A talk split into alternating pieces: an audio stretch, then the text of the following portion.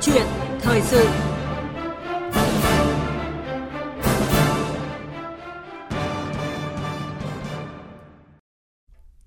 Thưa quý vị, giá các mặt hàng xăng dầu tăng liên tục trong vòng 3 tháng qua ảnh hưởng không nhỏ tới hoạt động sản xuất kinh doanh và tiêu dùng của người dân.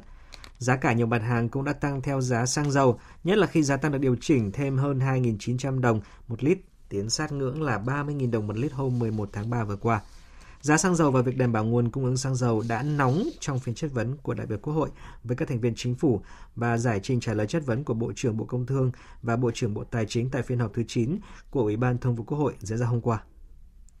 Vâng, với một ờ, mặt hàng chiến lược đầu vào thiết yếu của tất cả các ngành sản xuất và tiêu dùng, thì đâu là giải pháp đảm bảo nguồn cung và giá cả trong bối cảnh nhu cầu thế giới tăng cao và giá dầu thế giới vẫn tiếp tục có những yếu tố biến động bất thường – Câu chuyện đảm bảo nguồn cung và giá xăng dầu nhìn từ việc giải trình chất vấn tại phiên họp thứ 9 của Ủy ban Ban Thường vụ Quốc hội sẽ là nội dung câu chuyện thời sự ngày hôm nay với góc nhìn của nhà báo Nguyên Long, người theo dõi lĩnh vực công thương của VOV1. Vâng, à, thưa chị Nguyên Long ạ, à, trước tiên thì xin được hỏi rằng là à, cảm nhận của chị sau khi nghe nội dung chất vấn và trả lời chất vấn đối với lĩnh vực xăng dầu tại phiên họp thứ 9 của Ủy ban Thường vụ Quốc hội hôm qua là gì ạ? Cảm ơn biên tập viên Hoàng Ân và xin được kính chào quý vị thính giả. À, có thể nói rằng là xăng dầu là một vấn đề nóng trong suốt thời gian qua, có rất là nhiều điểm cần phải tập trung mổ xẻ phân tích để đi đến cùng những cái nguyên nhân để ờ, qua đó có được các cái giải pháp tháo gỡ nhưng mà có thể thấy rằng là còn thiếu những cái câu hỏi sắc từ phía đại biểu, ờ, thiếu những cái chiều sâu về một cái mặt hàng chiến lược nhạy cảm và có tác động tới an ninh năng lượng, an ninh kinh tế của quốc gia. Nhưng mà rõ ràng là đã có rất là nhiều những cái thông tin được cơ quan quản lý nhà nước đã thẳng thắn nhìn nhận với những cái bất cập được thể hiện ra bằng các cái con số. À, phải nói đó là những cái con số biết nói đã được hai bộ trưởng là Bộ trưởng Bộ Công Thương và Bộ trưởng Bộ Tài chính đưa ra. Ở cả góc độ nguồn cung từ tỷ lệ sản xuất ở trong nước của các cái nhà máy nghi sơn, dung quất cho đến cái tỷ lệ nhập khẩu cụ thể là bao nhiêu.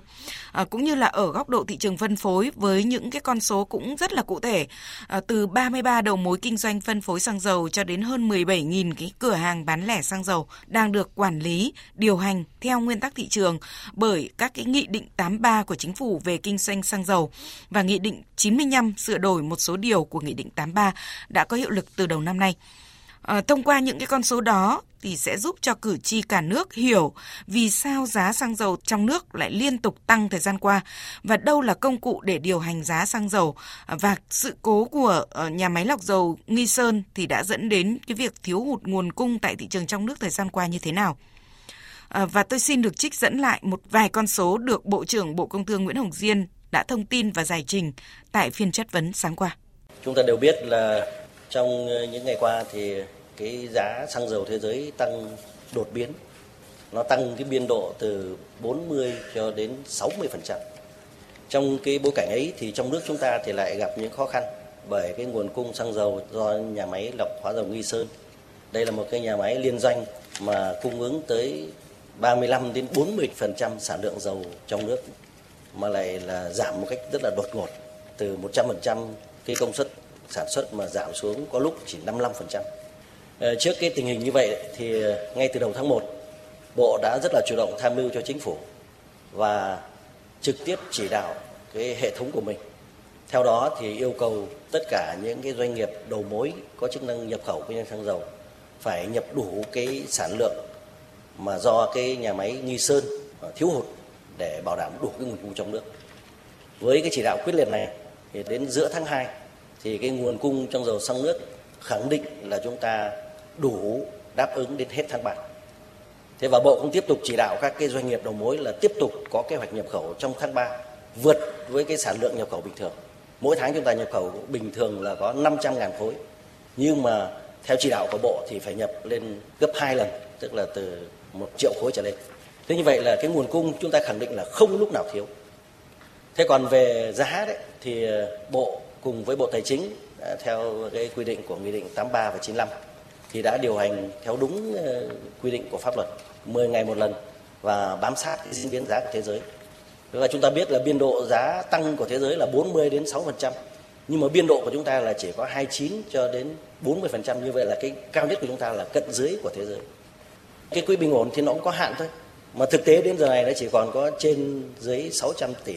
mà trong khi đó có những cái doanh nghiệp mà nhập khẩu lớn đấy thì âm quỹ này là rất lớn. Chúng ta có khoảng 17.000 cái cửa hàng bán lẻ. Thì lực lượng quản lý thị trường đã kiểm tra là 16.800 mà cái số vi phạm là rất ít có 211 à, mà có rất nhiều cái lý do mà người ta dừng trong thời gian vừa rồi. À, cũng có lý do thì là do người ta sửa chữa cũng có lý do người ta đã báo cáo trước với cơ quan chức năng. Nhưng mà cũng có những cái cây xăng là cố tình găm hàng chờ nâng giá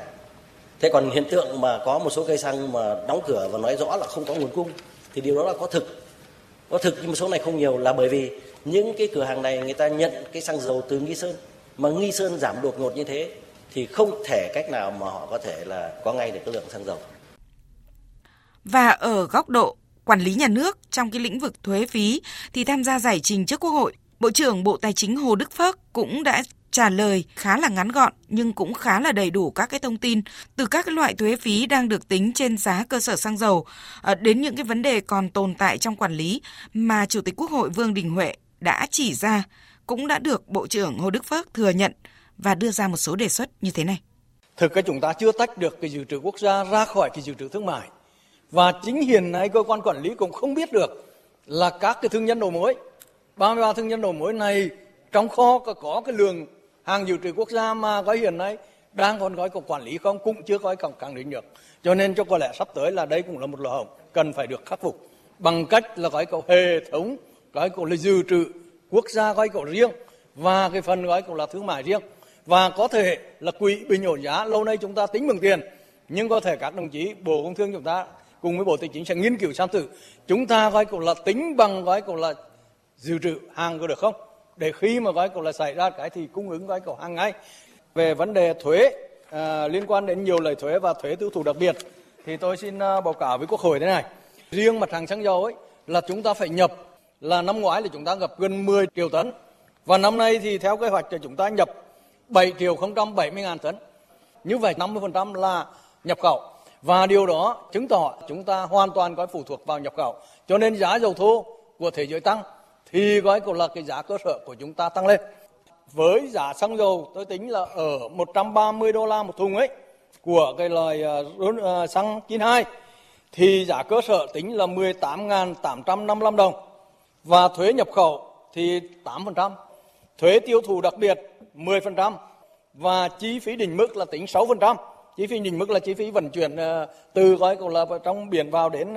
cái cảng ấy, từ ngoài người bán hàng đến cảng là 1050 và lợi nhuận định mức là tính 300 đồng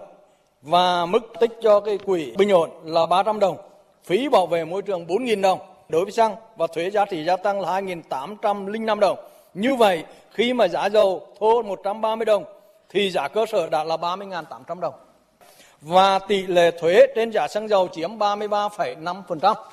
Vậy thì cái phương án mà chúng ta giảm thuế nó cũng chỉ là gói còn là một giải pháp thôi.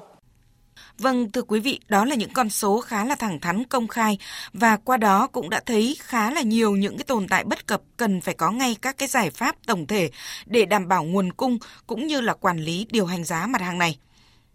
Nhưng cũng phải nói rằng uh, còn những cái câu hỏi chất vấn vẫn còn khá là chung chung và chưa trúng vào trọng tâm.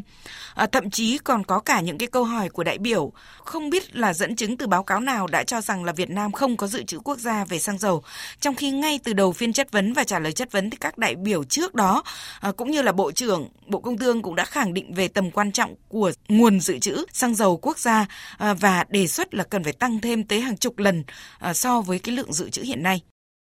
Vâng, à, là người theo dõi lĩnh vực này thì chị có suy nghĩ gì khi mà Bộ trưởng Công Thương đề xuất rằng là tăng dự trữ quốc gia về xăng dầu lên tới hàng chục lần so với hiện tại ạ? Vâng, à, đúng là đề xuất này thì cũng cần phải được xem xét một cách thấu đáo và thận trọng. À, bởi tăng dự trữ quốc gia đối với một mặt hàng thiết yếu như xăng dầu là cần thiết, nhưng mà vấn đề tăng bao nhiêu và tăng bao nhiêu thì vừa, lấy nguồn nào để tăng và vấn đề câu chuyện à, trách nhiệm ở đây nữa. Chúng ta thấy Bộ Công Thương là bộ có chức năng quản lý ngành, phải đảm bảo cung cầu hàng hóa cho thị trường, cho nên việc đề nghị tăng nguồn dự trữ lên nhiều hơn để dễ quản lý thì cũng là điều dễ hiểu. Nhưng mà vấn đề xăng dầu là mặt hàng được quản lý điều hành theo cơ chế thị trường và giá xăng dầu biến động theo giá thế giới thì à, nó biến động từng ngày và thậm chí là từng giờ. À, cho nên việc tăng dự trữ lên thì cũng cần phải được làm rõ phải tách bạch được ngay chính những cái bất cập mà Bộ trưởng Bộ Tài chính Hồ Đức Phước đã thừa nhận à, mà tôi đã trích dẫn ở phía trên, đó là hiện nay chúng ta chưa tách bạch được cái lượng dự trữ quốc gia ra khỏi dự trữ thương mại và việc dự trữ quốc gia nhưng mà vẫn nằm trong kho dự trữ chung của doanh nghiệp đầu mối.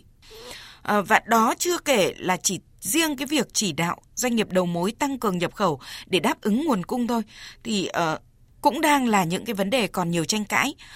Bởi đã là doanh nghiệp thì họ phải tuân thủ theo luật doanh nghiệp và phải đảm bảo hiệu quả hoạt động của doanh nghiệp, nhất là trách nhiệm bảo toàn cái nguồn vốn của doanh nghiệp nhà nước. Vậy khi quản lý nhà nước yêu cầu doanh nghiệp tăng nhập khẩu, cái lúc chỉ đạo ấy, tôi đơn cử là khi mà cái lúc mà cơ quan quản lý chỉ đạo là phải nhập thì giá dầu lại ở một cái mức rất cao. Nhưng mà ngay sau khi doanh nghiệp nhập một cái lượng lớn theo cái chỉ đạo đó rồi thì giá dầu bất ngờ đảo chiều tụt xuống một cái mức rất là thấp À, dẫn đến thua lỗ hàng trăm tỷ thậm chí là hàng nghìn tỷ đồng thì ai là người chịu trách nhiệm và cái đó thì cũng cần phải rõ ràng về cơ chế và trách nhiệm. À, vâng thưa chị Nguyên Long, à, có một điểm mà thời gian qua chúng ta cũng thấy nổi lên đối với thị trường xăng dầu trong nước đó là tình trạng à, nghỉ bán với lý do là hết hàng và dư luận thì đặt ra vấn đề là có hay không tình trạng găm hàng chờ giá của các cửa hàng và đại lý bán lẻ xăng dầu hay là đúng như các chủ cửa hàng khi được à, hỏi thì họ nói rằng là có đâu mà bán. Chị à nhìn nhận như thế nào về công tác kiểm tra kiểm soát thị trường xăng dầu trong thời gian vừa qua?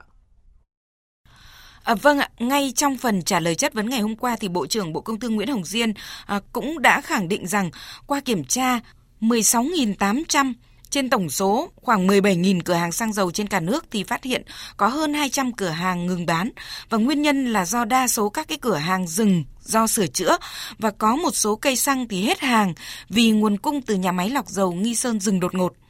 Tuy nhiên ngay sau khi nghe Bộ trưởng trả lời thì uh, chủ một doanh nghiệp kinh doanh xăng dầu uh, ở khu vực miền Bắc này thì đã chia sẻ với tôi rằng là chỗ anh ấy có 7 cây xăng mà các cái cây xăng này thì không lấy xăng ở nhà máy Nghi Sơn nhưng mà vẫn bị đóng cửa do thiếu nguồn cung. Và với những cái tính toán là chiết khấu tại kho thì bằng không, vận tải về cửa hàng mất Ờ, từ 250 đến 350 đồng một lít. Rồi chi phí thuê nhân viên rồi điện nước tầm khoảng ờ, 4-500 đồng một lít nữa. Ờ, vậy là cây xăng này lỗ. Mà đã lỗ thì công ty phải tiết giảm lỗ bằng cách là phải dừng bán.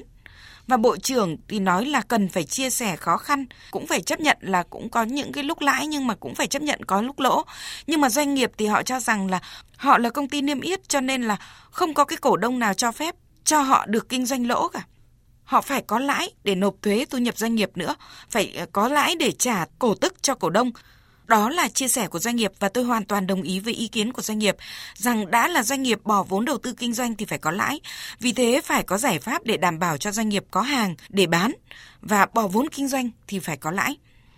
À, Bộ trưởng cũng đã lý giải là do nhà máy Nghi Sơn giảm sản lượng cho nên không thể có ngay nguồn cung bởi nhập khẩu xăng dầu bù vào phần thiếu hụt thì phải có độ trễ. Và điều đó cho thấy là công tác quản lý nguồn cung cũng như là dự báo rõ ràng là có vấn đề cho nên mới dẫn đến những cái thiếu hụt cục bộ trong một số thời gian ở một số địa bàn. Và tôi nghĩ điều đó thì cần phải rút kinh nghiệm để làm tốt hơn trong thời gian tới. Ờ, còn về công tác kiểm tra, kiểm soát thị trường xăng dầu thì tôi nghĩ là vấn đề của hiện tại cần phải quan tâm hơn cả chính là giá xăng dầu tại thị trường trong nước ta thì đang thấp hơn giá xăng dầu tại nhiều quốc gia lân cận và cái nguy cơ thẩm lậu xăng dầu qua biên giới là rất lớn. Và điều này thì cần phải đặc biệt quan tâm nếu như mà chúng ta tiếp tục kiềm chế cái đà tăng của giá xăng dầu thông qua các cái công cụ thuế phí trong cái thời gian tới. À, thưa chị Nguyên Long ạ, trong phiên chất vấn và trả lời chất vấn hôm qua thì rất nhiều đại biểu đã đặt ra vấn đề là có cách nào để kéo giảm giá xăng dầu xuống hay không? Vậy theo chị thì ngoài các giải pháp mà ngành công thương và tài chính đưa ra thì đâu sẽ là giải pháp để có thể là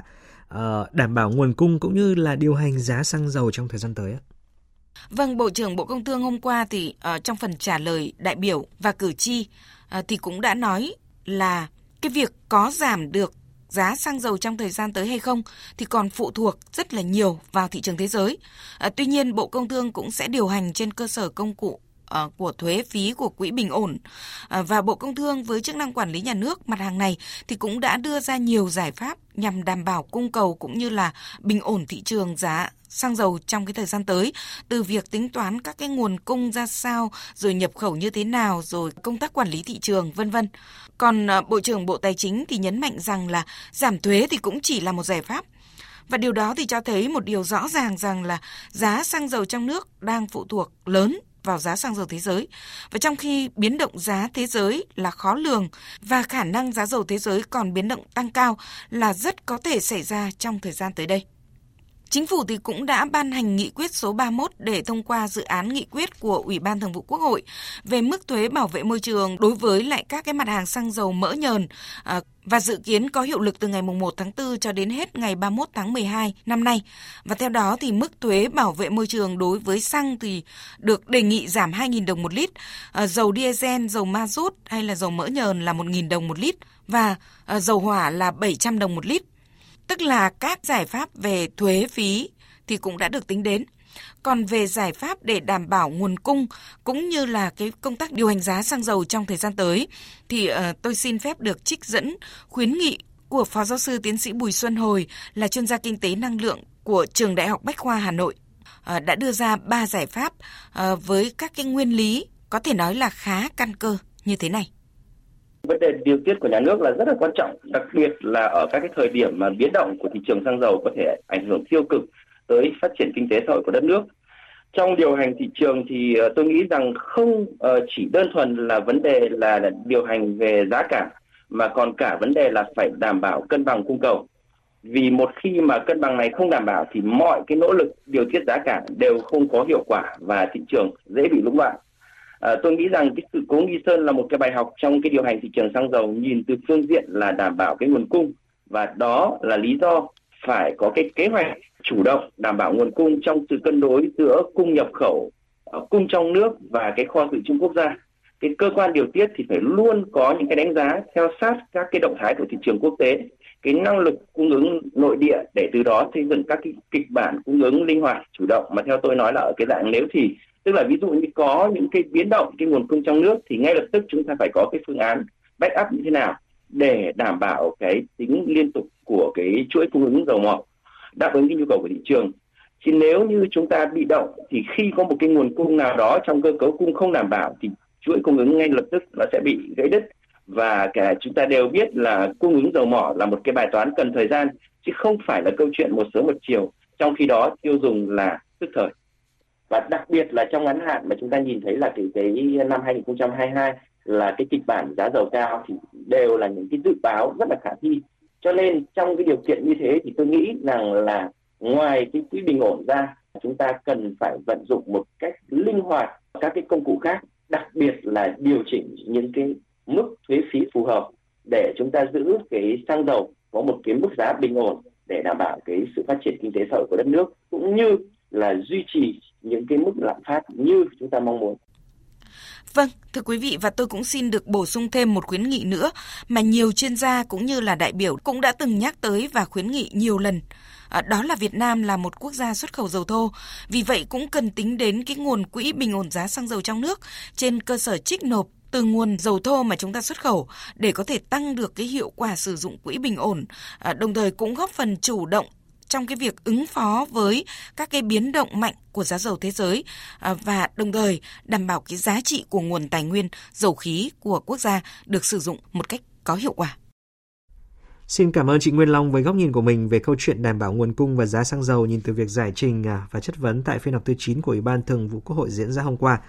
Thưa quý vị, à, rõ ràng là với biến động giá xăng dầu thế giới tăng cao trong thời gian qua đã ảnh hưởng mạnh và kéo theo giá xăng dầu trong nước tăng cao liên tục Chính phủ đã tính đến các phương án giảm thuế phí để tạo dư địa điều hành nhằm bình ổn kiềm chế đà tăng của giá xăng dầu trong nước và qua đó hỗ trợ doanh nghiệp và người dân phát triển kinh tế và kiểm soát lạm phát. Và chúng tôi nghĩ rằng là chính phủ cũng cần có những chính sách chuyển đổi nhanh các nguồn năng lượng thay thế xăng dầu thông qua các phương tiện giảm dần tiêu thụ à, dùng xăng dầu, khuyến khích sử dụng tiết kiệm và hiệu quả nhiên liệu như là cách chính sách phát triển nhanh hạ tầng giao thông công cộng chẳng hạn, cũng chính là giải pháp hữu hiệu để góp phần đảm bảo nguồn cung và giảm nhập khẩu xăng dầu.